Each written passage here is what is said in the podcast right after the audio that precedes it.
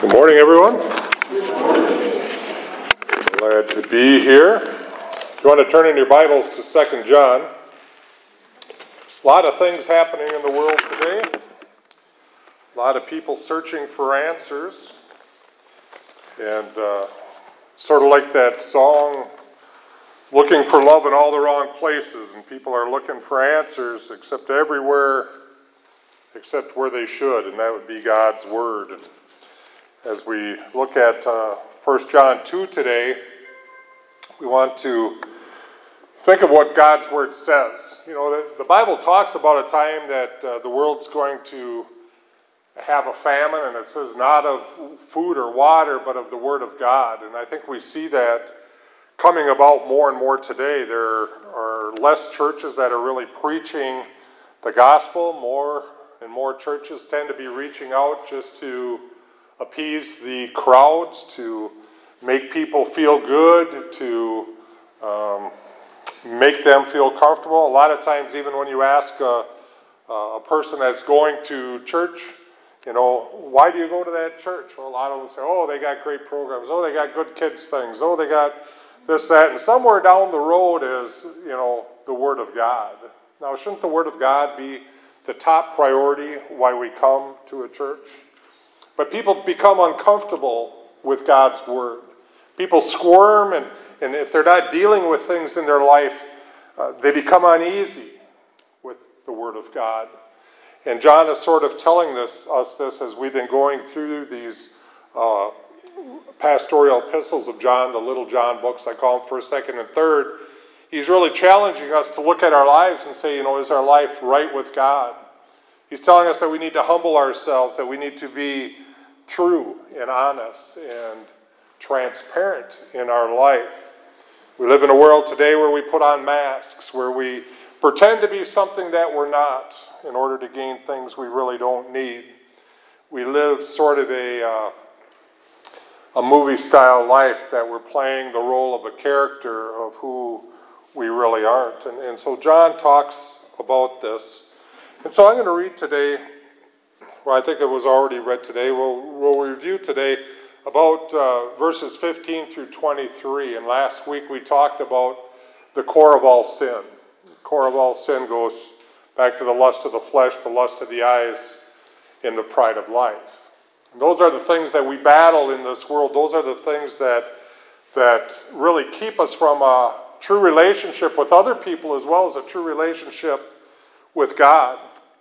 And the Bible tells us that the world is going to call good evil and evil good. And today we're going to talk about the Antichrist and Antichrist, both as they are presented in the scriptures. But as we look at these lusts, we see these things that pull us from a relationship with God. We see these things that want to deter us. They're the things that make us uneasy with the relationship with God because we harbor these, these sins and these things in our life and, and we don't deal with them. And so we call it a guilt complex. Working in the prison system for 37 years, I've learned to recognize that in, in individuals. When they're there, they have guilt. They have guilt over their crime, they have guilt over their offenses that they've done. There's things in their lives they haven't dealt openly and honestly with, and so they have guilt and it's very easy to read it in people. And so we see a world that transgresses into the sinful states of uh, self medication, alcohol and drug abuse, and different things to numb the pain, to numb the guilt, to make us feel better about ourselves. But the problem with it is, is we wake up in the morning. My younger days, I used to go out and and uh, live the life of the world and Felt good at the time until the next morning swung around, and then there was a price to pay. And so it is in our spiritual life. We can go on masquerading our whole life doing these things, but there is a price that's going to be paid at the end. It says every knee is going to bow, every tongue confess that Jesus is Lord. And what are you going to do with this one that they call Jesus? What are you doing with the things in your life? What, where are you finding your purpose and your meaning in the life that you live? And so John is telling us that he lived in this constant expectancy of Christ coming. And we should too. We should really be looking at this. And I think for, for many Christians, we look as well, yeah, Jesus is going to come someday, someday, someday, someday. And we don't realize that it could happen. And if it's not even Christ coming, it could be us going. You know, we had the rich farmer who gathered up all the things, and Jesus said, uh, the Lord said, You fool, tonight your life will be required of you. See, there's a day that we're going to stand before God. But he lived in this time of expectancy, and, we should too. We should really be expecting the Lord. And as we look at some of these things today, um, maybe it will help you understand more of the stage that is set. You know, most of us don't spend time in the Word of God. We don't spend time in the Bible. We don't spend time in, in prayer. We don't spend time in fellowship. And so these things sort of blindside us. But God has given us His Word that we might know some of these things. And so John says this the Antichrist is coming. And here he's referring to uh, an individual who has really captured the imagination of, of many people, uh, many of whom aren't even Christians. I mean, Hollywood has, has uh, shown many, many movies about the Antichrist. Even Christian filmmakers have done many things about uh, the Antichrist. Uh, the only problem is, is in most of these productions that they do, uh, they show an opposite of Jesus instead of and instead of Jesus. So we think that because Jesus and all the good that he did and the perfect life that he lived and the miracles that he did, that when this Antichrist comes, we're going to see the total opposite. So um, when I was raised, I liked watching uh, the Flintstones, and I remember one part of the Flintstones where Fred was under temptation, but he had this little angel and he had this little devil, you know, one in each ear. And one was trying to convince him to do good, and one was con- trying to convince him to, to do wrong. And, and we sometimes picture the Antichrist like that. This thing that's going to be easy to recognize some beast with horns and a tail, and, and uh, you know, oh, well, well, we'll be able to spot him out of, of anything. So that's the opposite of, of uh, Antichrist that maybe we are looking for instead of the instead of. And so when we focus on the opposite of Jesus, sometimes we can be deceived. We can be lured into uh, really uh, a passiveness. We don't see the subtleness in which Satan wants dominion in our life. And so when we talk about Antichrist, I want to talk more about the instead of Jesus because I think that's the one that the Bible talks of. I don't think the Bible talks about the opposite of, even though we know at the very core of the Antichrist, the very core of Satan, is everything opposed to what Christ is? But like so many things in the world, what is what is portrayed is not that. So as I said, as individuals, we put on these masks sometimes, right? Like everything's okay and I'm good and I'm doing wonderful, but behind the scenes, we have a whole different life, right? We're sort of like a sybil of, of types. We have all these different personalities that go on behind the scenes.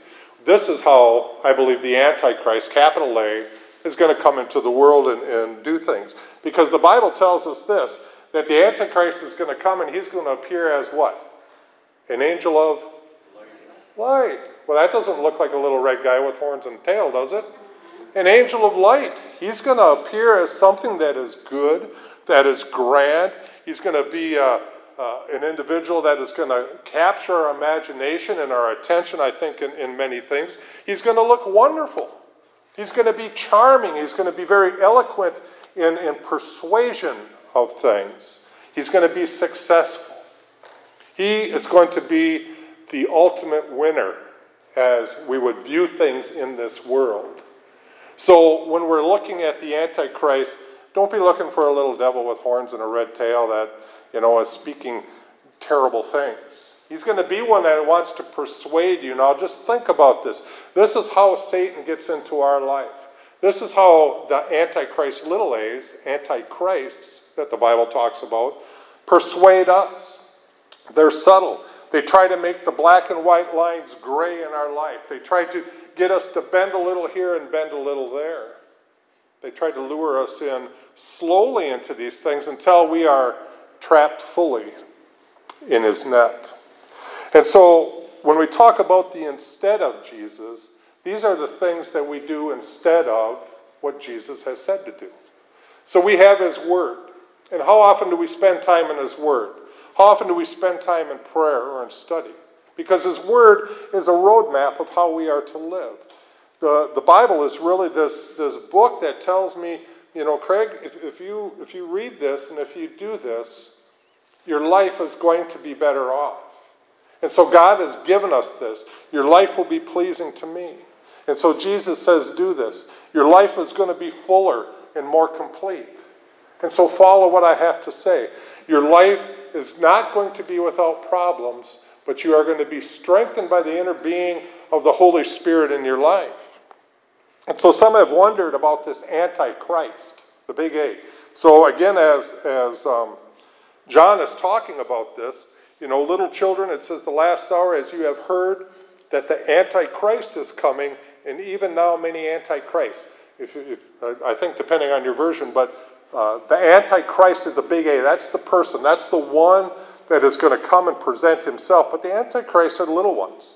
And they sort of mean just sort of what they say anti-Christ. It's things that stand against Christ. So when we look at our life, when we evaluate our life, we need to look at these things. How many things do we have going on in our life that are contrary to God's word? Because if we have those things going on in our life that the Bible says is sin, that the Bible says is wrong, and, and we are participating in them, that is the Antichrist working in our life. Those things are anti Christ. They're anti Jesus. They're anti God. They're anti good. They're anti the Lord. Do we have those things going on in our life? And so the word Antichrist occurs in the Bible only in the letters of John and, uh, and five times in four verses, the, the, letter, the word Antichrist. And so when we look at this, we see, well, that's sort of a limited number. But it doesn't mean that the Antichrist isn't referenced to throughout Scripture because it is. It's a continual thing that has followed on. Daniel talks a lot about it. Daniel talks about the little horn, uh, the king of uh, fierce continent, uh, countenance. He talks about uh, the prince that shall come in Daniel 9. So Daniel has a lot of names for him. The willful king, he who comes in his own name, John describes him as. So as Christians, we come in what? We come in the name of the Lord, right? We have our power and our strength and our being and our substance in the name of the Lord, but this is the one who comes in his own name. Uh, Thessalonians talks about the son of perdition, the man of sin, the lawless one. So there's many references in the scripture about this, but this is the only place um, where John mentions about the Antichrist. So he's going to be this world dictator who leads humanity um, really into what seems like a golden age. So some people say, well, is the Antichrist a person or is it a political system? So we can look at both of those things. I think that they're going to go hand in hand. I think that they're going to work together. If we look in the world today, we can probably uh, uh, see some of this that is going on. But this Antichrist, he's going to be a leader, a physical leader uh, that comes and that is going to lead humanity into um, just seems like this, this glorious time.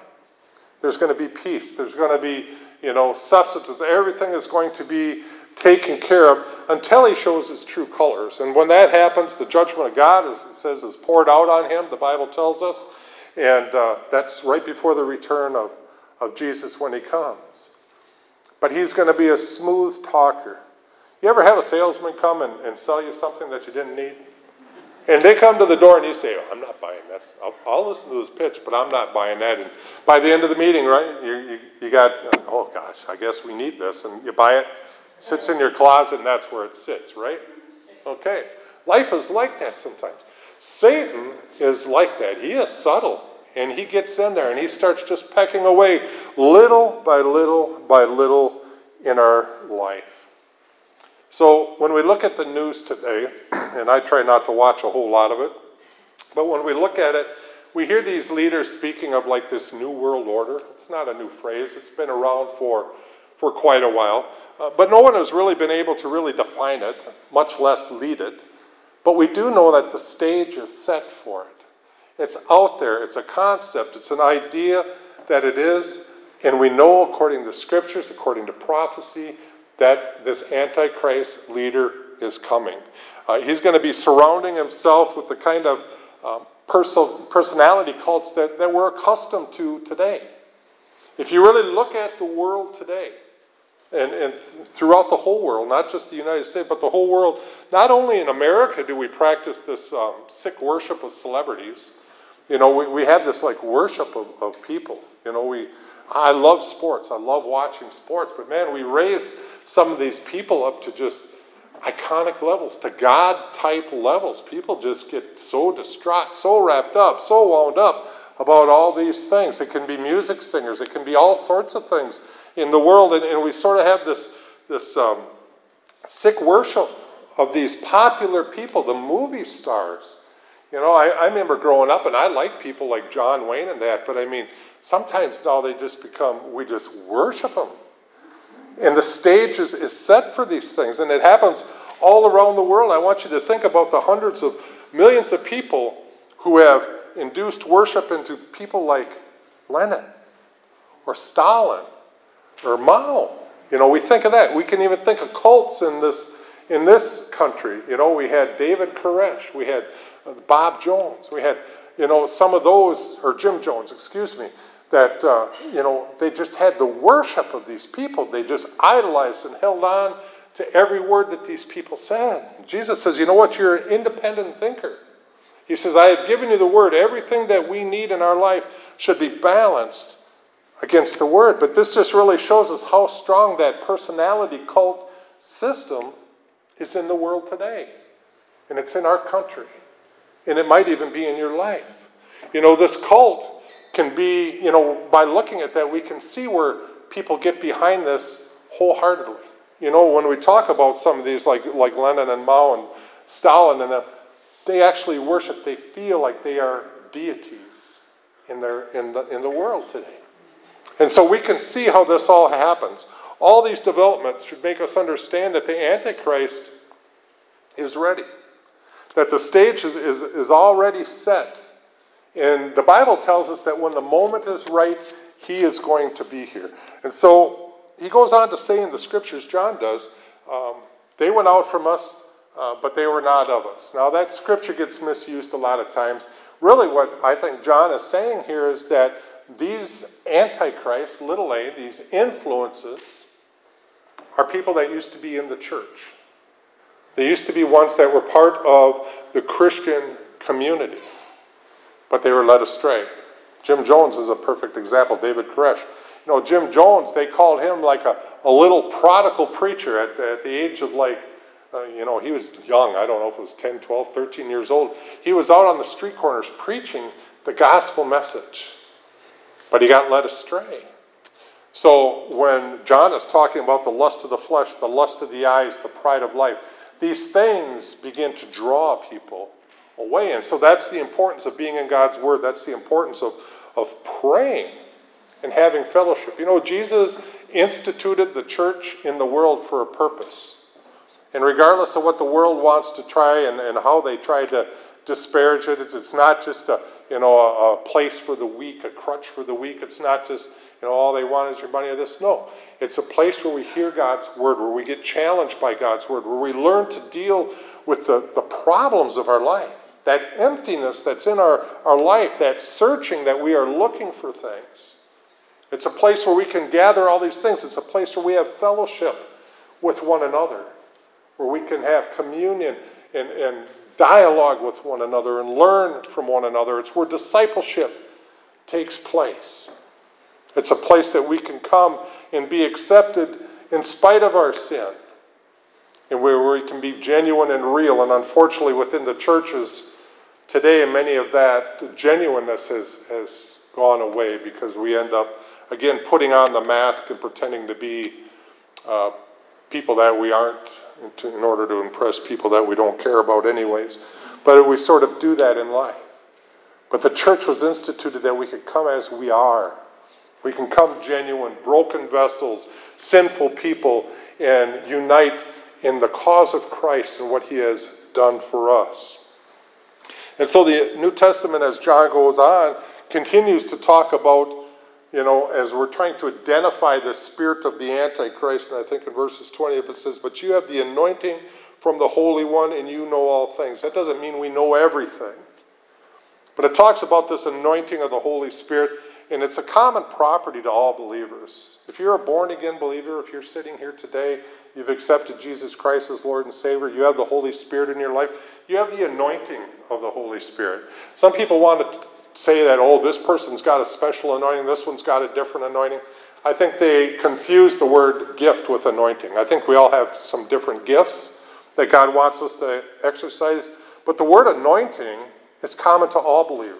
So we all have the anointing of God in our life. It says to know all things, but it's really as a discernment tool. It means that sometimes when we're sitting somewhere and we can hear something, we say, well, man, that just doesn't sound right. Something just seems a little bit off. And I'll tell you, sometimes preachers do that because what they do is they give you the truth peppered with a lie. They, they try to blend the two, they try to bend the truth over a little bit so you believe this or you believe that. And we see that in the world today. Those things that God calls sin, people are saying, oh, that's not sin, that's good.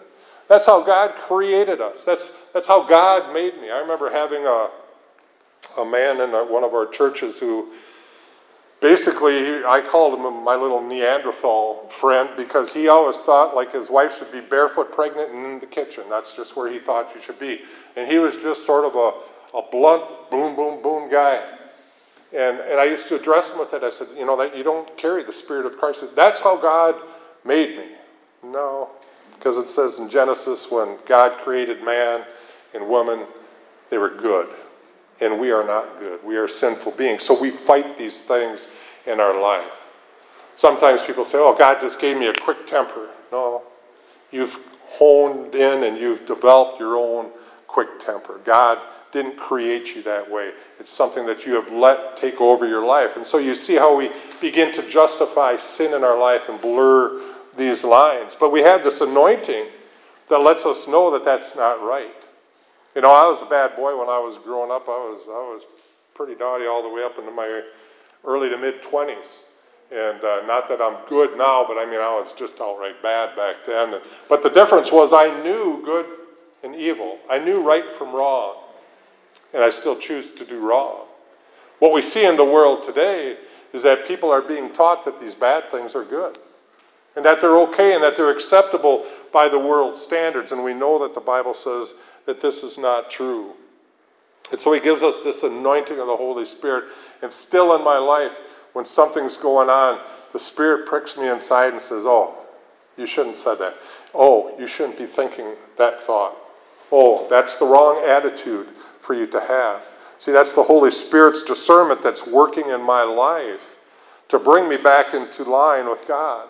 And I can argue with God and say, well, yeah, but my thoughts are right because that person is a jerk and that person deserves this and blah, blah, blah. But you know what? The Bible's right and I'm wrong.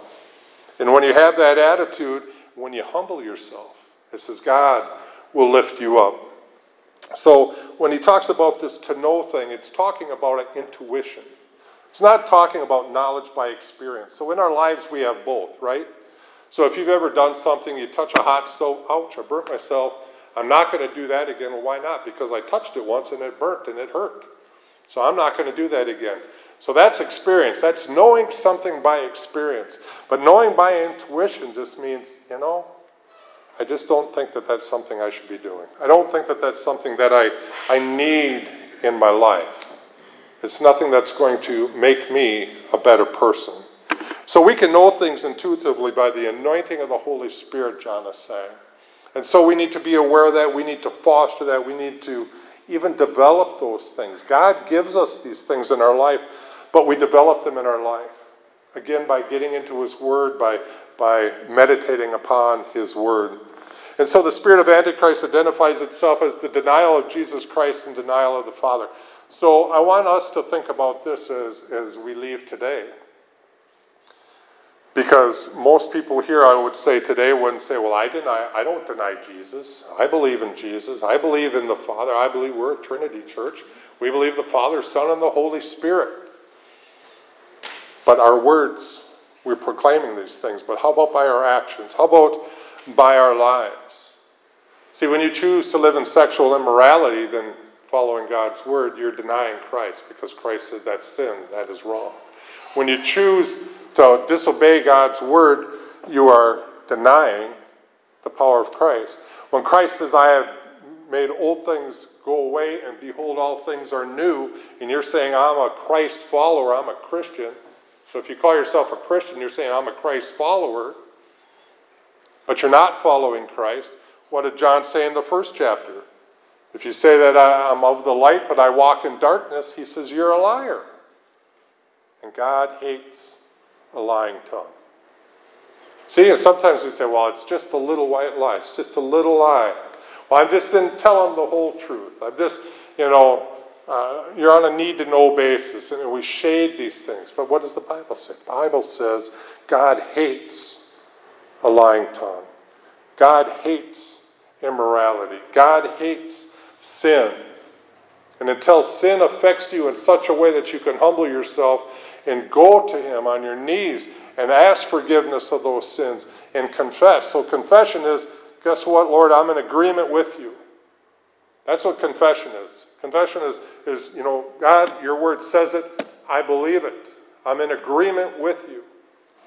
And then we repent of those things. That means a change of heart, a change of mind, a change of direction. And so Romans tells us do not be conformed to this world, but be transformed by what? The renewing of your mind. See, God begins to change the heart, but we need to change our mind. We need to stop saying, This is okay. I'm justified in doing what I'm doing. I'm justified in saying what I'm saying. I'm justified in the actions that I do. We live in a world, and again, the prison system is sort of a microcosm of society, but I see people all the time that want to blame everybody else for everything else that's going on in their life. They never want to stand up and take accountability. As a matter of fact, Chaplain Moore, he's run a, a class for 15 years. It's called Christian Accountability. It's teaching the men to stand up and take accountability for their actions, for their thoughts, for the things that they've done. To get right with God. Stop blaming others. Stop blaming everybody else in your life for the things that have gone wrong and really stand up and do what is right. And so John is telling this in this scripture as we go through this whole book. You know, we've seen him, we have heard him, we have touched him. And he says, if you say that you're a Christian and, and you're walking in darkness, you're a liar. It says the truth is not in you. And so the question today is, is the truth in you? You know, many people will say, oh, you know what? We, we worship the same God. It's, we just call him different names. You know, some want to call him Jehovah, or some want to call him Yahweh, some want to call him Allah, some want to call him Buddha or whatever else they are. You know, really, we're just, no, we're not. Unless your God was perfectly represented as the scriptures state, you are worshiping a different God. He tells us that our God is perfectly revealed in Jesus Christ. Jesus Christ is the one who came and gave his life for you. Jesus Christ is the one who shed his blood and went to the grave. Jesus Christ is the only one who rose from the dead that we might have a pathway to the afterlife, to all eternal life. And unless your God was revealed perfectly through Jesus Christ, we worship different gods. Well, don't all roads lead to Christ? Well, I like to say yes, they do. But are you going to be a sheep or a goat? Are you going to be on the judgment side or on the grace side? Because for the believer, it says we have an advocate. We have Jesus that's going to stand and say, He is mine. He's a child of mine. His sins are forgiven. Welcome good and faithful servant. But on the other side, it says there's the goats, those that have denied Christ, those that have chosen not to follow him, those that have lived the lie and haven't been real with God. And I want to even say, I think in the world today, the church has failed in many ways that we sort of lead people to believe that they're okay with God, that, that, that they are maybe Christians. Only God knows the heart. We don't know the heart. But many times we make people feel, you know what, just say this prayer and you're good to go. If the prayer is sincere, you're good to go. If, if your intentions are right, if God has called you, you respond to his call, you're right. But the Bible also says this that, that we need to walk in his ways. James tells us that faith without works is dead. The works aren't for salvation, they're because of salvation. So when we look at people's lives, and this is the only way as Christians and believers that we can judge people, is by their actions. Now listen, Romans tells us we all fail. We all fall short of the glory of God. There's none righteous, not one. There's not one sitting here today in their own righteousness. And if you think you are sitting in your own righteousness, you're wrong. It's through Christ and Christ alone. He is the payment of our sins. He is our our advocate for all eternity. So we don't sit here as greater than thou, but we sit here knowing this that I can do all things through Christ who strengthens me. I stand here today saying, I know God has a better plan for my life than maybe this spot I'm in now. I look every day and say, What is it, God, that you have for me? What is it that I can do that, that will make me a better person, that will make me a blessing to other people? That's not for salvation, that's just my Christian walk, that I want to be a bright light to others that when they see me, they say, What is it that is different about you? What is it that you have? Because whatever you have, I want. And I can say it's nothing about me, but it's all about Him. It's all about Jesus Christ. And so He has given us these things that He has called us to do and wants us to do. He says, Don't forsake the gathering of yourselves together, as some do. Some people don't go to church and they, they got a variety of reasons. You know, we know we've had a couple tough years with COVID. We understand some of those things, but for some people it becomes an excuse not to go. But Jesus has said, guess what? Don't forsake that gathering. You need to find a place to go because the church is what I have for you. He tells us that we need to confess our sins, and He is faithful and just to forgive us our sins. Don't be walking around in that guilt and that shame of your life. Repent, humble yourselves, go to Christ. Let Him cleanse you. Let Him strengthen that inner man. Let Him make you what He desires to. The things that He has for us are so much greater than the things that we have for ourselves. What does the Bible say? There's a way that seems right unto a man, but its end is destruction. How many men have walked down that path saying, I know what I got to do. I know where I want to go. I know what I'm going to accomplish. I know, I know, I know, I know. And where do we end up? Flat on our back. Jesus says, I'm hope. The good news of all this is Jesus is our hope. He is our hope and our sustainer. That when we fall, when we, wherever we're at, if, he, if we have a relationship with Him, we can turn to Him. And He is right there to pick us up and encourage us. I would pray that that is your position today, that you know Jesus as your Lord and Savior. If you don't, you know, if you say, Well, I've been religious, I've been going to church, religion is one thing, relationship is another. You can go to church your whole life and not have a personal relationship with Christ. Jesus desires that personal relationship with you. He wants you to be grafted in, and He wants you to know. He wants you to have His Holy Spirit in His life that you can be a game changer in the world that we live in today. This is a dark world. There's a lot of tough things going on. I, was listening to the prayer requests. We have friends also down in Louisiana. He was telling me about 17 foot waves and different things. You know, he wants us to make a difference. And he's out there trying to share with people the gospel that God is good, God will take care. You know, put our trust and our faith in him and not in the things of this world because this world, as John said, is passing away. The lust of the eyes, the lust of the flesh, the pride of life is all of the world, and the world is passing away. Let's follow him.